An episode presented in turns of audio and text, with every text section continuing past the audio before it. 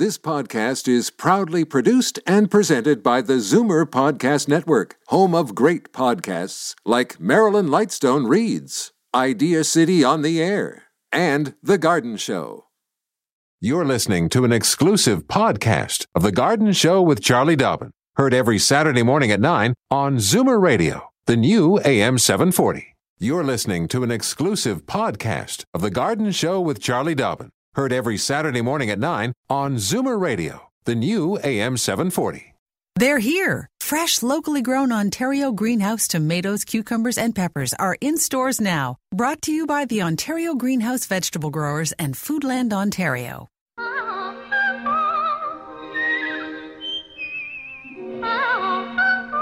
Welcome, friend, to our weekly garden party. We hope you brought along your questions because it's time to dish the dirt on the AM 740 Garden Show with Charlie Dobbin. And the sous chef of the garden, Frank Proctor, here. Hi, Frank. Good day, Charlie. How are you? It's gray again. Oh, Uh. yeah. Well, I was hoping not to mention that too much. I know. I just because I'm looking at you and I'm looking over your shoulder, and it's another gray, gray day on, in the spring. But Never mind. We're going to be uh, have a sunshiny show. wow, that was that was a real tongue twister there. I like and that. Uh, I might mention to the listeners, I'm going to give you the phone numbers to call folks and have a chat with Charlie, ask your questions or make a comment, uh, your choice. But uh, the voice you will hear will uh, answering phone will be that of Damian Murray, uh, operator who has uh, been learning the ropes and doing splendidly. Uh, James Patrick Dooley's taking the day off today, left it all in the hands of Damien. So give a, a call in the Toronto area to this number, 416 360 0740. Then anywhere else in the province, toll free 1 866 740 4740. Now, Charlie, you have a number. Well, first of all, we're going to have a guest. Yes, we are a Later on special guest uh, um, at about uh, nine thirty. Yep. Miriam Goldberger will be joining us, and uh, we're looking forward to that. She's uh, just published a book called "Taming Wildflowers." I got to tell you, I've had a quick peek at it. Yeah. It really is an impressive book. It's a very pretty book, and it's full of information. So, Okay. uh, Miriam's going to tell us a little bit about that. She's from Wildflower Farm, and she'll tell us a bit about the farm as well. But uh, some upcoming events. Okay. Number one upcoming event. Now, I know your birthday is in May, is it not? that is true. Coming up, I think next week. 25th. 25th. Oh, so a couple weeks. Yeah. So, well, tomorrow is my mom's birthday. Oh, really? So happy birthday, Dolly. And you know the, tor- the the the May people I find they have this thing about using the entire month to celebrate their birthdays. There's not not just a day of their birth; it's a birth month. That's right. So Now, we Geminis are like that. yes, my mom's a Taurus, but Oh, is she? Oh. yes, yes. Nevertheless, you guys are quite alike in some ways. So happy birthday, mom! We are celebrating her birthday today with a brunch, but uh, her actual birthday is tomorrow. So. And I, birthday, I Dolly. know That's she's great. listening. So Yeah. happy birthday to her. Now, lots going on in the gardening world, of course. Here's something that right now also happening tomorrow, Sunday, May the 4th. These people promise plant delights. From noon until 4 p.m., the Ontario Rock Garden and Hardy Plant Society is holding a plant sale featuring plants not available in regular garden centres.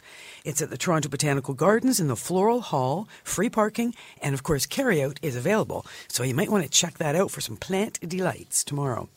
Now, for members only, the Toronto Botanical Gardens is holding their plant sale preview this coming Thursday, May the 8th, from 12 noon until 8 p.m. Paul Zammit, and you know who mm-hmm. Paul is. Yep. We've had him on the show. He's the Nancy Eating dire- Nancy Eaton Director of Horticulture. He'll be making a presentation of his personal plant picks to the members that show up to the preview. Now, this is one of the best reasons to join Toronto Botanical Gardens because it's only $45 a year, and the plant sale is not open to the public until after the members ah. have had their pick of the crop. So, good good reason to join. Only $45 a year. Now, going on another plant sale in Georgetown on Friday, May the 9th. This is an evening sale from 6 p.m. at the Gellert Center in Georgetown. Uh, lots of variety, something for everyone, cash or check only. There's also a silent auction that night uh, with all kinds of really cool stuff that has been donated from the community. Monday, May 12th, the Agincourt Garden Club is holding their monthly meeting at 8 p.m. The speaker is Malcolm Geist on the subject of the wonder of insects in the garden. Malcolm's great. It's probably he's, probably going to make a very good presentation there. The wonder of insects. Don't be afraid of insects. They are quite often wonderful. The uh, Agincourt Garden Club meets at the Knox United Christian Education Center, 2575 Midland Avenue. The main intersection is Sheppard Avenue, and there's lots of free parking. Um, I'm going to just jump ahead to a few more here because um, you might not know this, but um, I will not be here next Saturday. No, I don't know this. Well, you do. You just forgot. I will not be here next Saturday. So, so uh, I'm going to jump jump ahead, tell you a few more things that are coming up.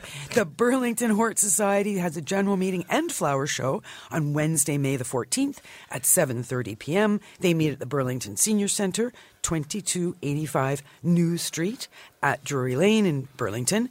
The speaker is Dugald Cameron. We should get him on the show. I don't think we've ever had Dugald on. He uh, runs a company called Garden Imports, and he imports amazing bulbs. Oh, like yeah. all kinds of unusual stuff. He has some regular stuff, but he also has uh, he has really unusual plants. He has a great website, Garden Imports. He's going to be speaking about clematis, the ultimate social climber. And also, Wednesday, May 14th, uh, the Riverdale Hort Society presents Miriam Goldberger, who's joining us today. She will be uh, speaking, of course, uh, about her book. She'll be selling signed copies of her book at the Riverdale Hort Society, and uh, there will be a plant sale from members' gardens as well. That's a very busy uh, horticultural. Riverdale, yeah, they're great. They they're really good at sending me information as well, and of course they're the ones with the, the worm poop. uh, they meet at the Frankland Community Center uh, on Logan Avenue. All right, so there's uh, all I have time to tell you, but as you can see, there's lots going on. Boy, is there ever. And if you don't, you know, very, very simple. Google Ontario Horticultural Societies. It, it comes up, you know, gardenontario.org. And then every community that has a hort society is listed alphabetically. So if you're thinking, you know, I might want to see if there's one in my neighborhood, just Check check it on the web. Okay.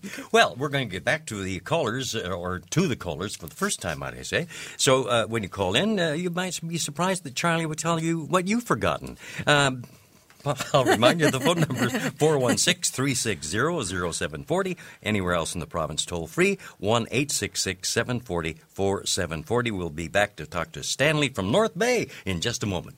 Daffodils and daisies, bluebells and begonias, forsythia and foxgloves, marigolds, magnolia, lavender and lupins, dahlias, delphiniums, stocks, phlox, hollyhocks, tulips and sweet williams. You've picked the right place for everything floral. This is The Garden Show with Charlie Dobbin, exclusively on Zoomer Radio, AM 740. That well could have been Damien singing that song, I think. anyway, uh, we're back on the air here with Charlie Dobbin, uh, your garden expert, and uh, we're going to be speaking right now to Stanley from North Bay. Hey, good morning and welcome. Good morning to you. Morning, Stanley.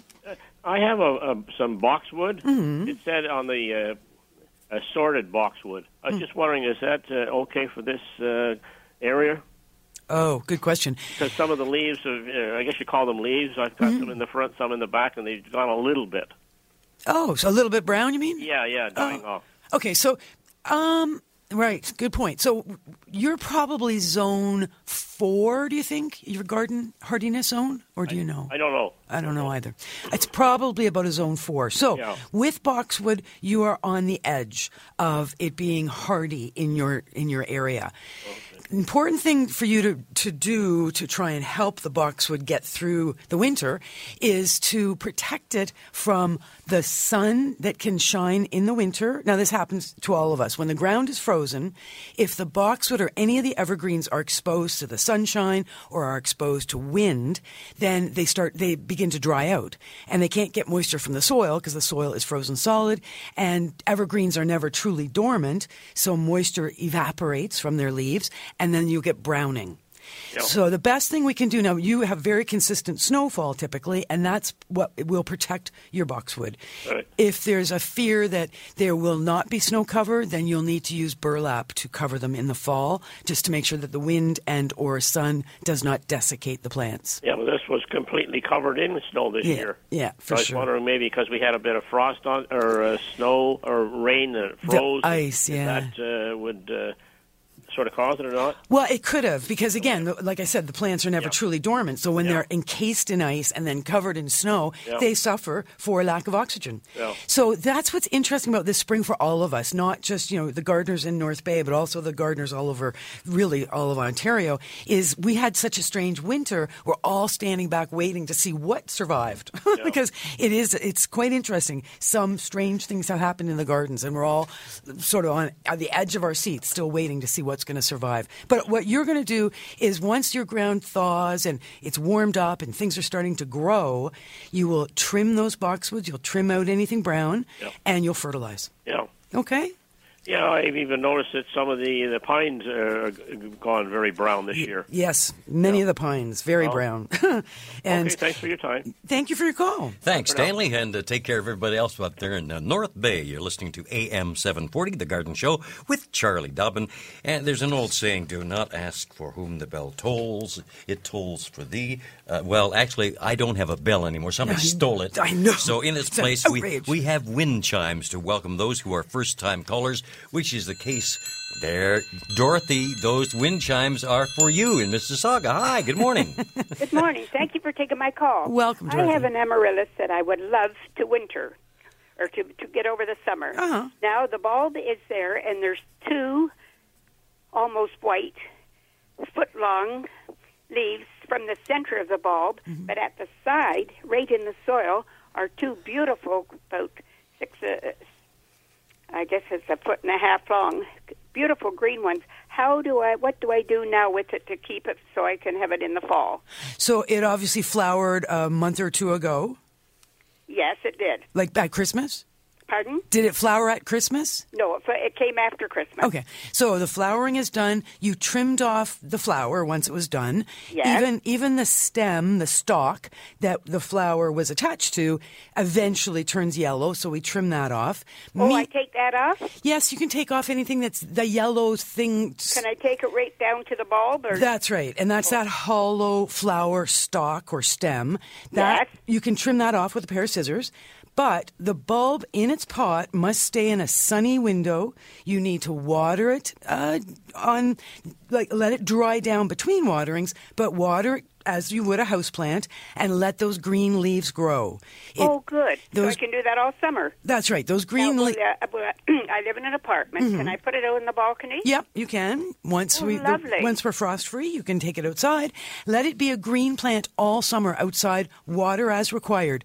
By August, end of August, early September, when it's starting to cool down and the days are getting shorter, you'll bring it into your apartment and you'll completely stop watering it. Well, And- oh thank you very, very much. okay, you're I thoroughly enjoy your show. thank you. Have a good day. Bye You're, bye. you're welcome back anytime, Dorothy. That's right. Let us gosh. know how that works The out. door is always open here at the studio of AM 740, located in the Zoomerplex in Liberty Village. The doors are. Be careful. People are going to start storming the barricades. Storming the Bastille, was it? Yeah. Yes, Anyway, yes. Michelle in Toronto is on the line. Good morning, Michelle.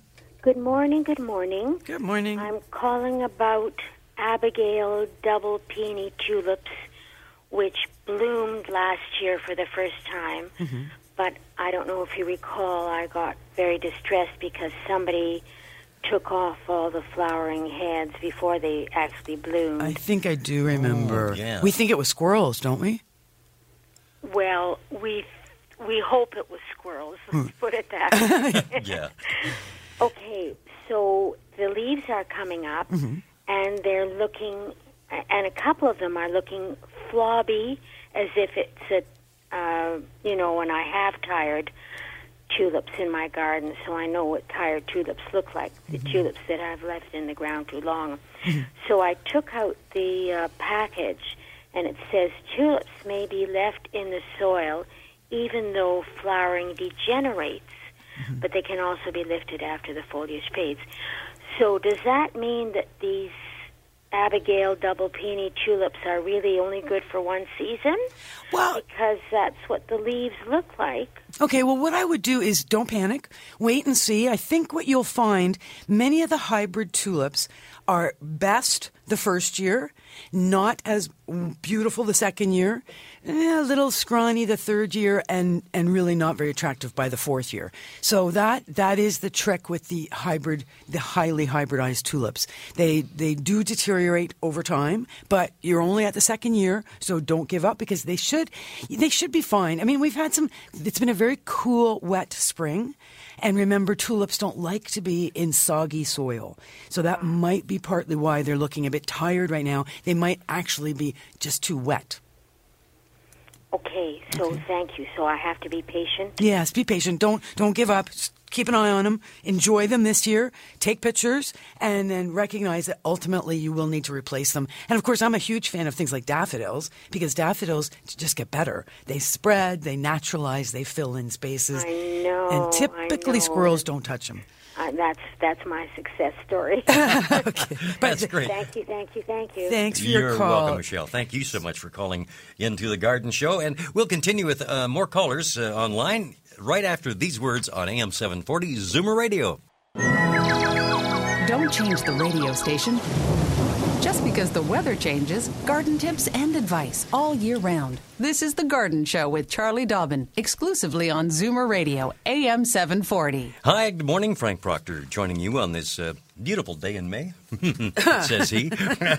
I'm trying to, if I say it enough, it'll happen, you know? You know Spring's going to be here. All that rain did bring some beautiful flowers into my garden. Yes, it did. And uh, in my way to work uh, yesterday morning, I heard robins for the first time. They were Really? chirp- yeah. You haven't yeah. heard robins? No, of course. I'm. My hearing is not the greatest. Yeah, but maybe that's what that's, it- that could be it. From Brampton, let's welcome Nejma to the line. Good morning, Nejma.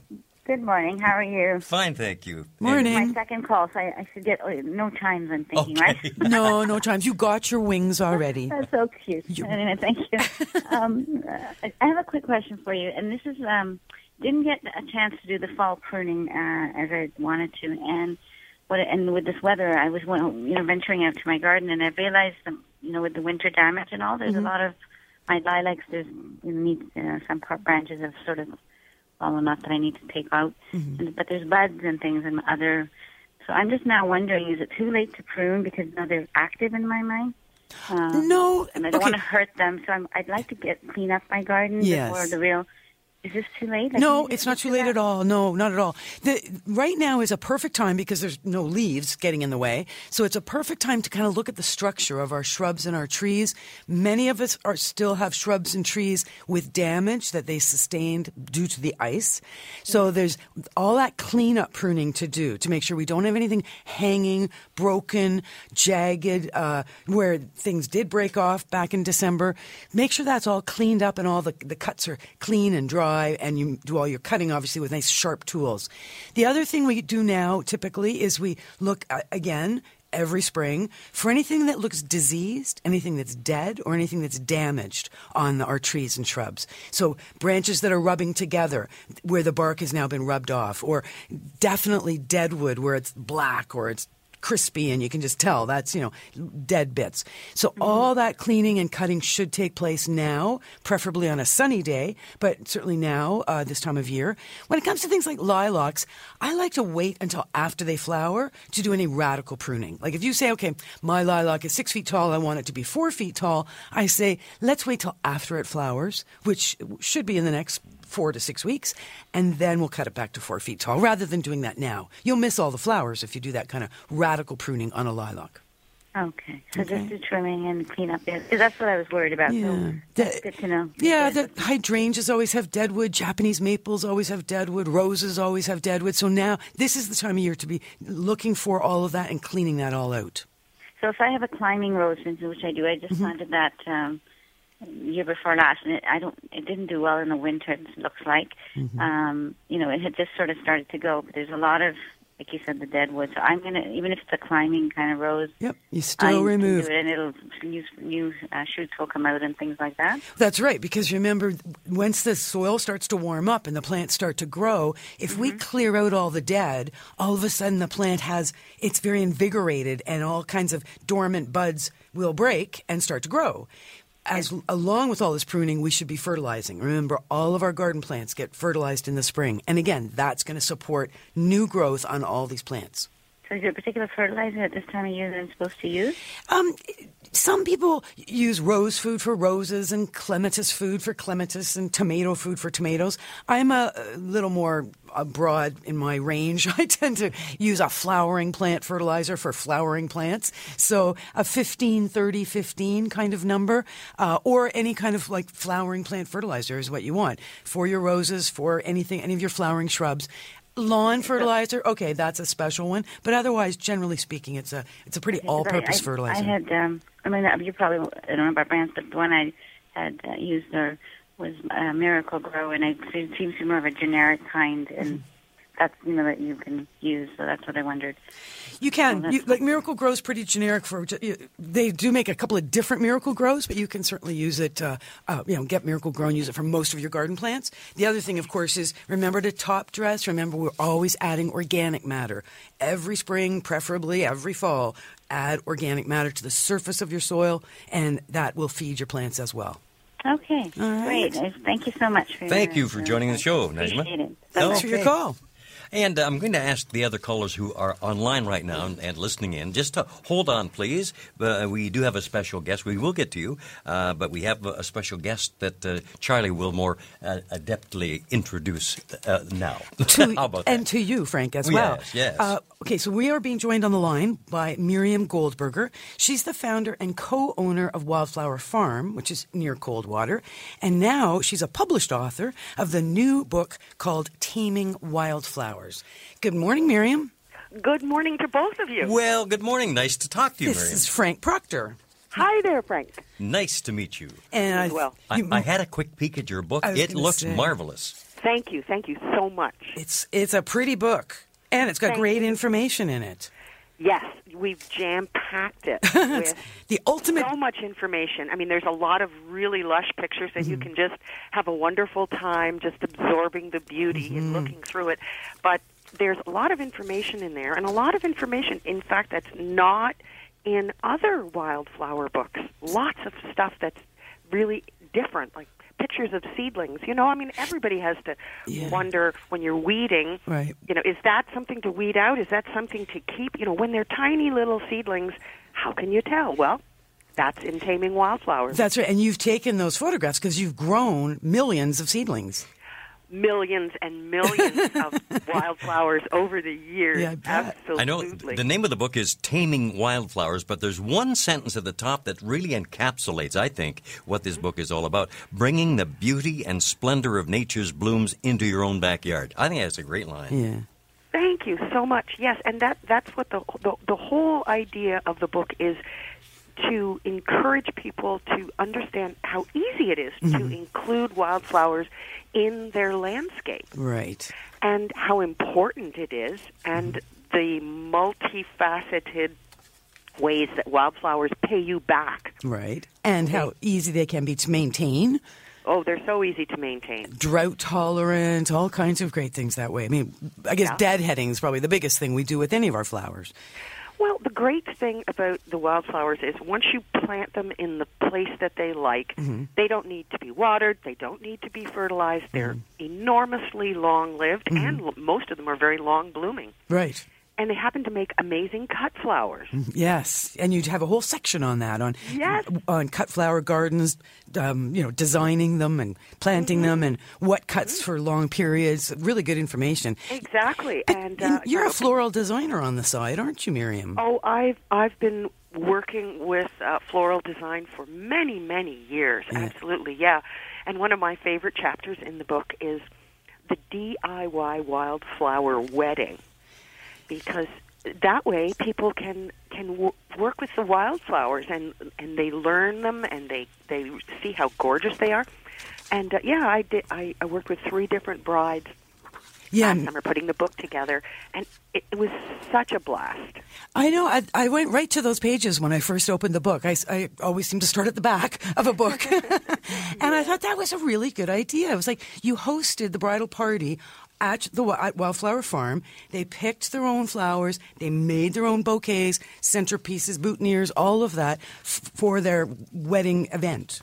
Yeah. Cool idea. Yeah, well, absolutely. And the thing is, you know, it's it's a it's it's a green wedding. Mm-hmm. It's uh, cost effective. It and I love the part that it empowers their own creativity. Yeah. And I feel that way about gardening in general. Yeah. And wildflowers are are so perfect because they really do so much for the planet because mm-hmm. I have a whole chapter in the book too about the importance of wildflowers as far as helping our pollinators mm-hmm. survive. Very important. I mean, they've they've grown up together through tens of thousands of years, and they need each other mm-hmm. in order to survive. There's some great studies right now about farmers who are putting in large tracts of wildflowers and are finding that uh, their all of their uh, costs are dropping, and the uh, productivity yeah. of their crops is going up. Increasing. And, yeah, because you're bringing in the beneficial insects, right. and you don't need all the insecticides, and the native bees, Mm-hmm. which are attracted to all the wildflowers, Mm-hmm. Um, actually are much more efficient pollinators than the, the European honeybees. Not that I have anything against European honeybees at all. It's true. We like any any insects that are going to be pollinators for us. And and what is it? Two thirds of our food is pollinated by insects. So without without yeah, that's the a conservative flowers, uh, statistic. Yes, Mhm. Yeah, exactly. Absolutely, we we really need to provide the food and habitat Mm-hmm. for the pollinators if if we want to keep eating. And you know, most of us think that's a good idea. well, and the, particularly the fruits and vegetables. Absolutely, and and I I really I really have been having a wonderful time. Uh, educating community garden folks and anybody who's got a vegetable garden at mm-hmm. home mm-hmm. to incorporate just a few wildflowers, and you will see how efficiently your crops are pollinated, how much more efficiently your mm-hmm. crops are pollinated, and also you can use those as as great cut flowers, and there are just so many benefits. Well, and they're pretty. I mean, it's a They're qual- gorgeous. yeah, it's a quality of life thing going on when your vegetable garden is very, very attractive. Not to mention buzzing with activity. Exactly. Speaking of attractive- and that's so so important. I mean, this is kind of the the ultimate organic cutting garden, Yeah. essentially. Yeah. Uh, speaking of attractive, I'm leafing through your book, and Yes. all of a sudden there appears a, a beautiful young lady with a tattoo on her back. And I thought, wait a minute, what's Miriam doing here? and there's a wonderful story that goes along with that. I don't know whether we get time to talk about it entirely, but uh, there is a story behind this. Uh, Dana, the Photograph. young young lady's name. Uh, and yeah, Dana.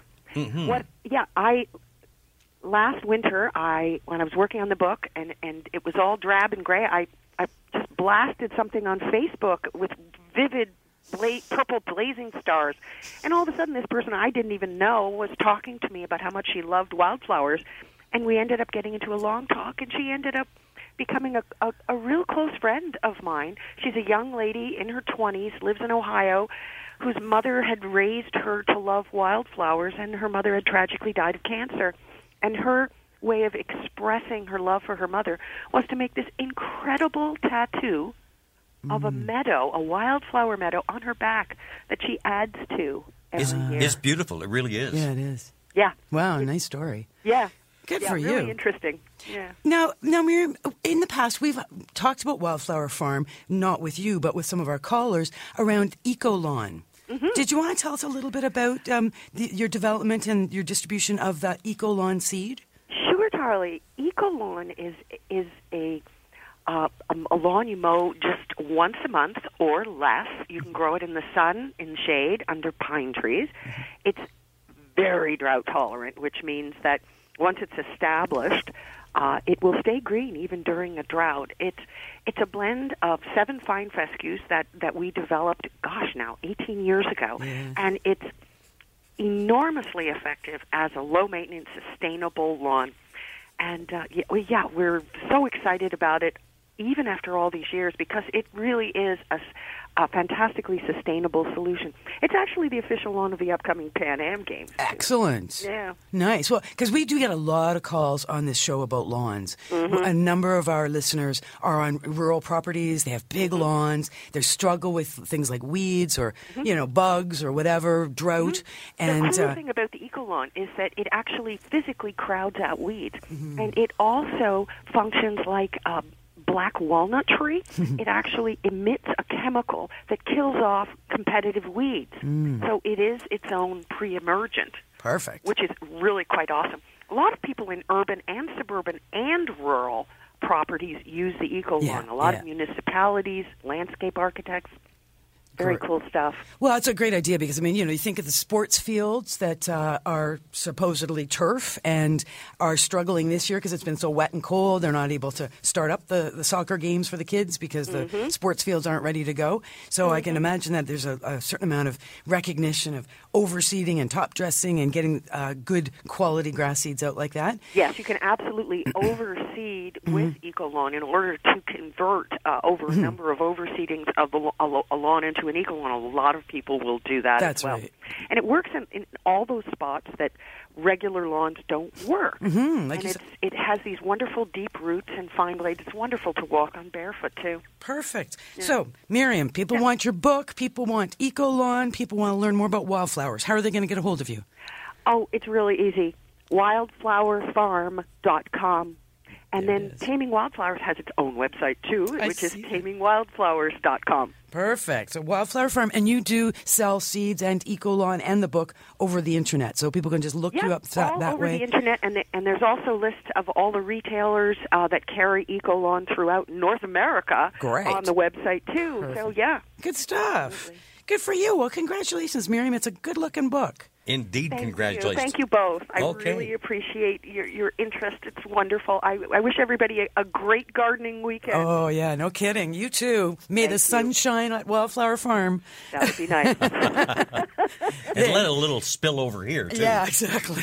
Thanks, Miriam. Thanks, Miriam. Talk Thanks, to you guys. soon. Take okay, care. bye Bye-bye. bye. Bye-bye. Well, there, uh, interesting lady, and uh, wow, that book really, folks, it's it's a wonderful book. Uh, just uh, Yeah, it's read a few Very educational ahead. and attractive. Now we have to return to our callers very shortly. As a matter of fact, uh, uh, several have been hanging on the line there for several minutes, and we will come back to talk to Rose, who is a first-time caller in uh, in Toronto, in just a couple of moments. First, these notes on AM 740 Zoomer Radio. Fur and feathers and bugs of all size. There's more going on in the garden than we do realize. And should little creatures become a big problem, well, then you've got The Garden Show with Charlie Dobbin. Exclusively on Zoomer Radio, AM 740. Just a nod to uh, Damien, our producer this morning. Get those wind chimes ready, Damien. Um, let them roll. Oh, there we That's go. That's good. That's that's for Rose in Toronto, first-time caller. Hello, Rose. Good morning. Welcome, Rose. Thank you. Thank you so much. I have a, a problem being in Toronto. I have a, a vegetable garden, and the unfortunate thing is that I know it's important to rotate your crops, but uh, it isn't that big. The majority of my, my plants would be tomato plants that I, I do my own seedlings, and then I have a few pole beans and whatnot. So I have no way of rotating the crops. Is there anything I can do to put into my garden other than compost, which I do every year, to to prepare it and sort of make it more productive? Hmm. Good question, actually, because lo- a lot of us are in that situation, or we just don't have that back 40 that we can rotate No. the, the crops through. Um, now, honestly, in a perfect world, what you would do is you take a year or two off from gardening vegetables in that garden, and you would grow something like, oh, let me think. I was going to say soybeans, but or, you know, it's it, you want to uh, get a legume into that earth, and it will actually make the earth better and not grow tomatoes. I mean, even if you grew some just beans and put all your tomatoes in in uh, big pots for a year or 2 then go back in with your tomatoes and rotate that way. You will find that you'll get better quality tomatoes by doing that.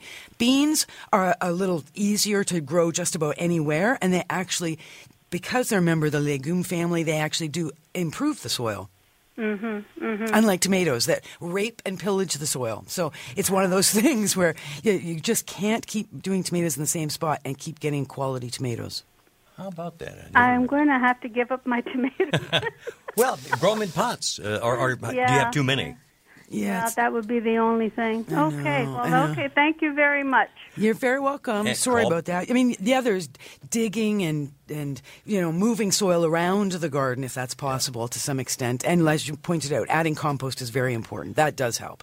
So good luck with that, Rose. Thank you. Very good. Um, boy, I'm telling you, the, the wind chimes are going to be busy as all get out this morning. It's a windy day down let's, here Let's the ring them again, Damien. this time for Neil in Waterloo. Hi, good morning, Neil. Good morning, Frank. Morning. Welcome to the show. Hi, yeah, Charlie. It's a beautiful fall day. Isn't it? I'm calling about hydrangeas. uh-huh. Uh, my wife and I have had an ongoing discussion whether to cut them back in the fall or the spring or not at all. Good question. Do you have any idea what kind of hydrangeas? Are the flowers round or are they conical in shape? Big, round, pink, and that's my second question. Uh, we were told we could make them blue if we sprinkled Okay, so the from the store on them. All right, so these are great questions. Now, the round flowers means it's a hydrangea macrophylla. Macrophylla means big leaves, so commonly referred to as mop head or big leaved hydrangeas. So, do we cut them in the fall or the spring? Personally, I cut them in the spring because I like to see those those crispy bronze flowers hanging on the plants over the winter because that can be quite ornamental. In the great. spring, I'm in that argument then. Okay, you win that one. All right. One for you. Now, in the spring, we go out to the garden when things are starting to grow. We look at the stems that are standing above ground there from those hydrangeas, and we will see little green buds, uh, little opposite pairs of buds all along those stems. it kinds, might be right up to the tips, or it might be just right down at the base. It's a question of what has survived the winter. Generally speaking, I cut all my macrophyllas down to being about six inches tall in the spring. So that's what I would do. And you do it now. Pardon? Are you there? Whoops. Uh, uh, seems you might have been cut Oh, off there. So, Oh, okay, so something- hopefully, Oh, Neil. there, there we are. Hello, right. Neil. Neil, can you hear me? Hello. No, I Hello? guess. There, yeah. Oh, he, he can't hear us for some reason or. I don't think so. No. Well, hopefully he will f- hang up the phone and turn up his radio, and then he can hear us, or alternatively listen to the podcast, which will be up on the web in a couple of days. Bottom line is, cut your hydrangeas back to about six inches tall now or in the next week or so. And the idea of turning pink hydrangeas blue is based on changing the pH of your soil. So that's adding a sulfur fertilizer sulfur based fertilizer to the soil around your hydrangea, lowers the pH, and they won't really turn blue, but they might turn mauve this year. You might get just a bit of a purplish tinge, but it's an ongoing process. You have to do it every year, every six weeks, every year to really modify the pH to keep those uh, hydrangeas from turning pink again. Neil, by the way, uh, I know personally. Oh, do Uh, you? yeah, he's a wonderful actor, a comedian, and he's just a riot. And he does a lot of work in the uh, theater community, uh, particularly around the Kitchener Waterloo area. And You I, know, you know, I'm just everybody. I've had well, no, I've had one of those moments. You're, you, you know, you, Yeah. I, I know him so well, and I can't recall his last, Last name, and he's going to kill me. Oh, I bet he is. Yeah, But you recognize anyway. his voice, Yes, obviously. oh yes, Yeah, okay. absolutely. No, and he's he's a marvelous actor. Uh, meantime, we, we better move along to uh, another call here quickly. Yes. uh, and it is indeed Neil. Uh, pardon me, Sally from Hamilton, who as well is a first time caller. there you go. Good morning and Hi, welcome to the show. Good morning, Charlie and Frank. Enjoying your show very much. I also have a question about hydrangea, and I have, it seems like the macrophylla that I just learned today from mm-hmm. you. Yeah. And I want to know when I could plant it in the garden. I got it for Easter, and uh, I want to put it in the garden. When when would be a good time to do that? Okay, so this is another good question. We do love our hydrangeas, don't we? Uh, they are a very common Easter plant and Mother's Day plant coming up. Remember, though, those plants, those Easter Mother's Day blooming hydrangeas that we receive as gifts, are florist hydrangeas. They may not be hardy outside. So that never never hurts to try, but don't be disappointed if this plant does not survive in the long term in your garden. Um, I've certainly had them survive for one or two winters, but by the third winter, it's toast. They, they just sometimes don't make it. Bottom line, wait and see till we are frost free. When is that going to be? I wonder. Right. Sometimes we're frost free now. Clearly, I don't think we are yet. We're going to have to wait a couple of weeks. Also, the soil needs to warm up. Even if the temperature is not going below zero, the soil is way too cold to be taking a tender little plant like that that was grown in a greenhouse and taking it outside. So you will wait a couple of weeks. Then you'll start very gently um, introducing that plant to the real world, the outdoor world. Right. Outside, in the shade, couple hours a day, in at night, slowly but Uh-huh. surely introducing it, allow the wind to start hitting it, get it into some partial sun, partial shade. Morning sun is always the best, I find, with hydrangeas. And uh, find that the sort of perfect spot in the garden. So, you know, a couple weeks from now, you're taking it outside, slowly but surely, it's getting ready to be planted. Might be three, four weeks before it's in the ground. Yeah, and I like some of the flowers. Uh, they're sort of dying. Do I just clip them off Yeah. or what? Exactly. Just clip those off. New green leaves are going to grow. And once you get it outside, you're likely to start to see some more flowers come on it. Uh huh. Great. Well, Okay. thank you very much. Thanks, Excellent. Sally. Thanks for your Okay, call. Appreciate it. You're, you're helping uh, to set our record, Sally. Uh, by the way, uh, first Sally time or. Charlie? Uh, uh, Charlie. Uh, pardon me. That's Sally. okay. I can be Sally. Were- Were we not talking to Sally? Yes, we We were, but Yeah, no, no. thought you were but uh, calling I- me I'm referring. No, no, because Sally was a first-time caller, Yes. and we've had more first-time Oh, look callers, at that, eh? and more to come. Uh, Lawrence, for instance, uh, we're going to be back to talk to you, a first-time caller, in just a moment. Daffodils and daisies, bluebells and begonias, forsythia and foxgloves, marigolds, magnolia, lavender and lupins, dahlias, delphiniums, stocks, phlox, hollyhocks, tulips and sweet williams. You've picked the right place for everything floral. This is The Garden Show with Charlie Dobbin, exclusively on Zoomer Radio, AM 740. And the sous chef of the garden, uh, Frank Proctor, here is waving uh, to the microphone. Uh, that wave for Lawrence, who as well, get it, is a first time caller. There you go. You got your wings, Lawrence. Welcome to the show. Thank you. Morning, Lawrence. Good morning, Charlie and Frank. I have a question regarding damage to a flowering crab that I've had for 15 years, and I built a deck around it. Oh, so I'm yeah. trying to save it, and that Mhm. terrible ice storm took off a rather large limb on it. It was about eight inches diameter, Mm. but it left a cavity where it sheared off from the main portion. Right. and it's good healthy wood under there and i wanted to know what i could uh, how i would best treat that uh, fill that cavity and uh, save the tree You know what? A, a tree that's that important, where your deck is built around it, and it's obviously a you know an important specimen in your garden.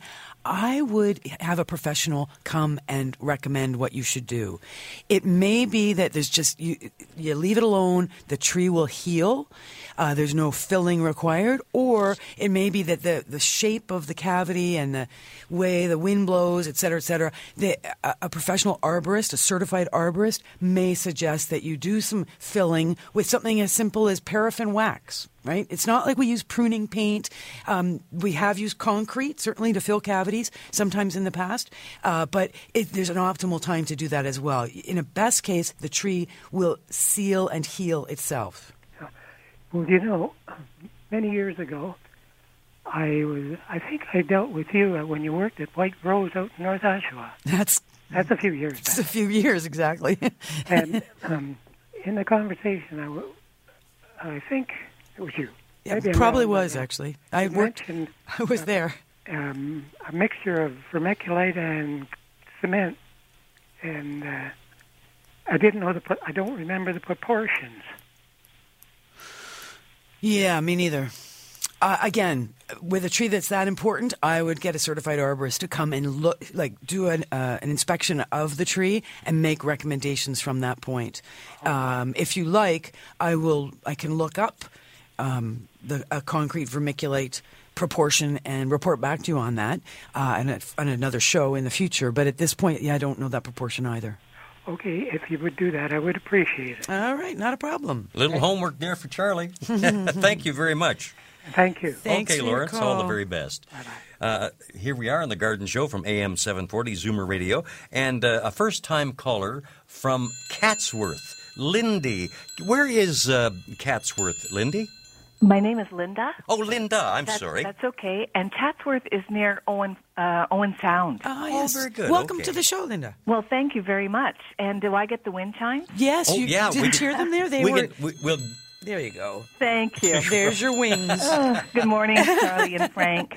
Nice um, to meet you. I have recently moved to this property in the country, and when I did move, it, everything was covered with about uh, three and a half feet of snow. Which has finally disappeared. And I find that um, a lot of the ground is covered by periwinkle. And I would like to get rid of that. How do I do that, Charlie? That's, well, with a lot of diligent pulling and digging. Oh, no. There's like acres of it. Oh, really? Yeah, that's periwinkle is so pretty in small quantities, but it can be very invasive. Yes, Uh, and, I- and I understand that nothing can grow if, if the ground is covered with periwinkle. Not really. It's it, it does shade out the the roots of everything. Like it's uh, it's a pretty brutish plant. It kind of it tends to just take ev- take over everybody, which is why you're looking at such a large quantity of it. I mean, the other way to consider eliminating it is with something called solarization. So what it is is laying tarpaulin, dark plastic of whatever kind, right over top of the periwinkle. Okay. Getting that, you know, large sheets of dark plastic sealed at the edges, whether it's with rocks or with soil, so that that, that plastic is as tight to the ground as you can and no sun, no light is getting underneath. Uh-huh. More rocks, more dirt on top, just to make sure that that plastic is, is well stabilized. Okay. And it sits there for as much as six weeks, eight weeks. As the sun beats down, it will, it will basically cook the periwinkle and kill it. And kill it and Yeah. kill the roots too? That's right. Okay. Wow. And it's a it's an effective method because of course the the insects, the worms, etc. They can all get out from underneath that plastic. The plants can't move and they die. But it will take a period of time. It will take a good, like I say, eight weeks minimum for the, all that periwinkle to die and a lot of plastic. But you can work at it, you know, piece by piece. Right. Um, there's nothing that I could spray on that periwinkle to get rid of it a little more quickly than six to eight weeks. Um, the only thing out there that n- no, not not legally, you couldn't. I mean, Oh, okay. I mean, Roundup is out there to be used on noxious weeds like poison ivy, but Roundup is not available to be used on periwinkle. The other herbicides, you know, the the lemon juice or um, acetic acid based uh, her- herbicides, I don't think would kill periwinkle. Okay. It's got it's got too waxy of a leaf. It's uh, it's going to just repel any kind of uh, chemical you try and put on it. Okay. All right. Well, thank you very much for your information, and I do enjoy the show immensely. Thank you so much for Thank you. calling. Okay. Bye now. Alrighty. You know, we have to scoot. I'm getting the word there from Yes, we Damien do. because uh, Dave's Corner Garage Gang, they have arrived. They yes, have. and they look I in see them. fine fettle, too. They probably had to take helicopters to get here because there's so much construction out there and there's so many road closures. It's I frankly spent the night here last night. I mean, there was just no way I was going to be able to drive here in the morning. So yeah, well, it's crazy, isn't it? it Just is nuts. crazy. Stay home if you can. Uh, watch the Raptors game tomorrow. Go Raptors. Oh, I, yeah. Guess where I'm going tomorrow, though? Where are you going? I'm going to the Dominican Republic. What? Yes. I'm pretty sure I told you this, but uh, Um, yeah, sure. Anyway, I'm not here next week, but Dennis Flanagan will Yes, be you did here. tell me. I- I so he will be taking uh, my place here with you, Franklin. Thank you very much. You're so good at, at being the best Well, sous chef in the a fun world. guy, too. And Dennis is always fun, and he's uh, very knowledgeable and very silly. And I'm sure you'll both have a lot of fun. And I won't be able to listen to all the nasty things you're saying about me, but uh, so keep it to a minimum because I'll listen later. Thank you, Damian Murray. You've done Excellent a job. fine job flying solo. And thank you to all of our great callers.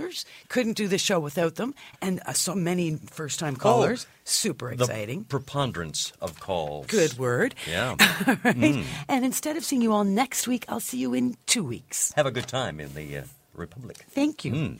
This has been an exclusive podcast of The Garden Show with Charlie Dobbin. Heard every Saturday morning at 9 on Zoomer Radio, the new AM 740. This has been an exclusive podcast of The Garden Show with Charlie Dobbin. Heard every Saturday morning at 9 on Zoomer Radio, the new AM 740. This podcast is proudly produced and presented by the Zoomer Podcast Network, home of great podcasts like Marilyn Lightstone Reads, Idea City on the Air, and The Garden Show.